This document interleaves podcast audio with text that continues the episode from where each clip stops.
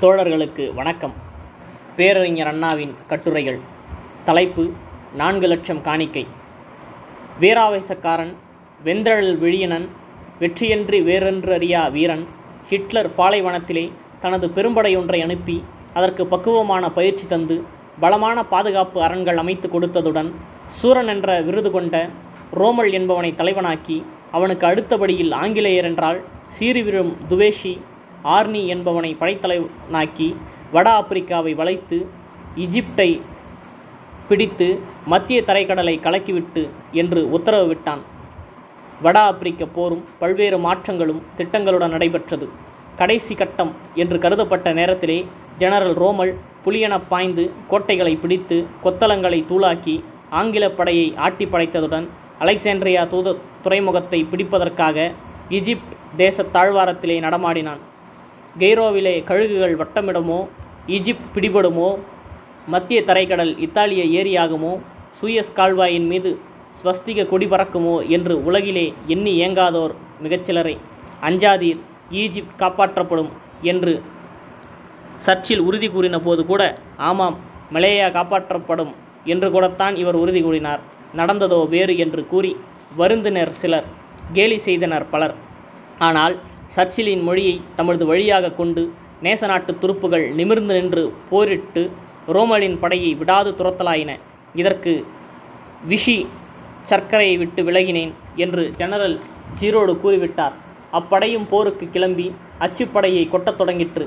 அமெரிக்க படையும் வந்து சேர்ந்து விட்டது. உடனே மகத்தான வேட்டை ஆரம்பமாயிற்று. மாயாவதி போல் மறைவதும் தலை காட்டுவதும் ஓடுவதும் ஒதுங்கி நிற்பதும் திடீரென தாக்குவதும் திசைமாறி பாய்வதுமான பல சூது புரிந்தும் அச்சுப்படையினரால் அவிழ்ந்த கச்சையை வரிந்து கட்ட முடியாது போய்விட்டது. கடலிலிருந்து கப்பலின் பீரங்கிகள் கனலை கக்கின தரையிலே டாங்கிகள் தாக்கின விண்ணிலிருந்து விமானங்கள் குண்டுகள் பொழிந்தன இஜிப்டிலிருந்து பிரிட்டிஷ் இந்திய படைகள் தாக்கியபடி துரத்தின அதற்கு எதிர்புறத்திலிருந்து அமெரிக்க துருப்புகள் ஓடி வரும் அச்சுப்படையை குண்டு பொழிந்து வரவேற்றன. இடையே புகுந்து வீர பிரான்சு மக்களின் விடுதலைப்படை அச்சுப்படையின் இடுப்பை முறித்தன. வெற்றி முழக்கமிட வண்ணம் பாய்ந்த வரும் நேச நாட்டு படைகள் முப்புறமும் மற்றொரு புறமோ கடல் அதிலேயோ பிரிட்டிஷ் கடற்படை விண்ணிலோ பிரிட்டிஷ் அமெரிக்க மேற்படை புண்பட்ட புலி புதரிலே பதுங்கி பயனுண்டோ வேள் பாய்ந்து வராதோ ஜெர்மனி இத்தாலிய படைகள் நிலைமையும் அதுபோலவே முடிந்தது.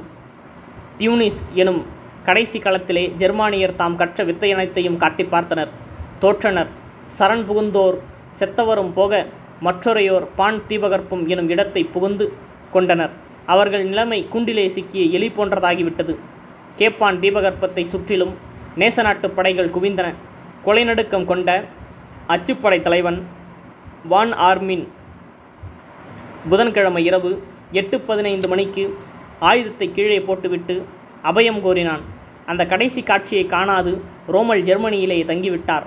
அவருக்கு ஏதோ நோயாம். நோய் வருவது சகஜம்தான்.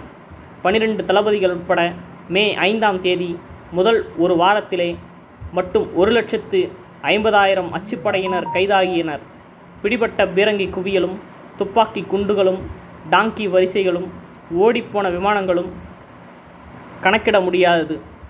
நேச நாட்டினருக்கு வட ஆப்பிரிக்காவிலே மகத்தான வெற்றி கிடைத்துவிட்டது. ஜெர்மன் படையை எதிர்த்து போரிட்டு நொறுக்க முடியா நொறுக்க முடியும் என்பதை உலகுக்கு உணர்த்திய பெருமை சோவியத் நாட்டுக்கு கிடைத்தது. இரண்டாவது பரிசு இப்போது நேசப்படைகளுக்கு கிடைத்தது. இந்த வட ஆப்பிரிக்க போரிலே நடந்த ஒவ்வொரு சமரும் சரித்திர கீர்த்தி வாய்ந்தனவாகும். இவைகளிலே நமது துருப்புகள் மிக கீர்த்தி பெற்றன. முக்கியமாக கோட்டைகள் பிடிபட்ட போதெல்லாம் நமது துருப்புக்களின் வீரதியாகமே வெற்றி கண காரணமாக இருந்ததென்பதை ஏகாதிபத்திய லட்சியத்தை பூஜிக்கும் சர்ச்சில் உட்பட பலரும் பாராட்டு கேட்டு புகழ் புகழ்கிறோம். வட ஆப்பிரிக்காவை விழுங்குவதற்கு திட்டமிட்ட ஹிட்லர் இந்த முனையிலே போர் துவங்கி இரண்டு ஆண்டு பதினோரு திங்கள் இருபத்தாறு நாட்களாயின. இறுதி வெற்றி நேச நாடுகளுக்கு கிடைத்துவிட்டது இந்த போரிலே இதுவரை கைதான அச்சுப்படையினர் தொகை நான்கு லட்சம். பதினோரு ஜெர்மான் பட்டாளங்களும் இருபத்தாறு இத்தாலிய படையும் படுசூரணமாயின பொருள் நாசமோ ஏராளம். பாலைவனத்திலே வெண்மணல் காவி ஏறிவிட்டது. ஜெர்மன் பேராசையும் இத்தாலியின் சாம்ராஜ்யம் பித்தமும் மலையேறிவிட்டது. நாலு லட்சம் வீரரை காணிக்கையாக தந்த ஹிட்லர் இனியேனும் சரண் புகுவாரா? கேப்பான் தீபகற்பத்திலே கடைசி நேரத்திலே ஒளிந்து கொண்டு போரிட்டு பார்த்ததும் போலே பெர்லி கதவை சோவியத் படை தட்ட கோட்டையை நேசநாட்டு விமானங்கள் தாக்க பிரான்சு கடலோரம் நார்வே கடலோரம் இத்தாலி ஆகிய இடங்களிலே எங்கேனும் நேசப்படைகள் இறங்கி ஜெர்மனியை நோக்கி பாய்ந்து வரும் வரை காத்திருக்கப் போகிறாரா என்பதை பற்றி கவலை ஜனநாயகவாதிகளுக்கு இல்லை. ஜெனரல் பிராங்கோவுக்கு அக்கவலை பிறந்துவிட்டது. ஆகவே அவர் பட முடி முடியாதென துயரம் எனும் பதிகம் பாடி சமாதானம் தேடவும் கோருகிறார். நிபந்தனையின்றி சரண் புகுதலை இனி ஜெர்மன் வெறியர்கள் தப்ப முடியாது. இதற்கானவும் செய்யவும் நோக்கத்துடனேயே சர்ச்சில் ரூஸ்வெல்ட்டுடன் கலந்து பேசி வருகிறார். நன்றி வணக்கம்.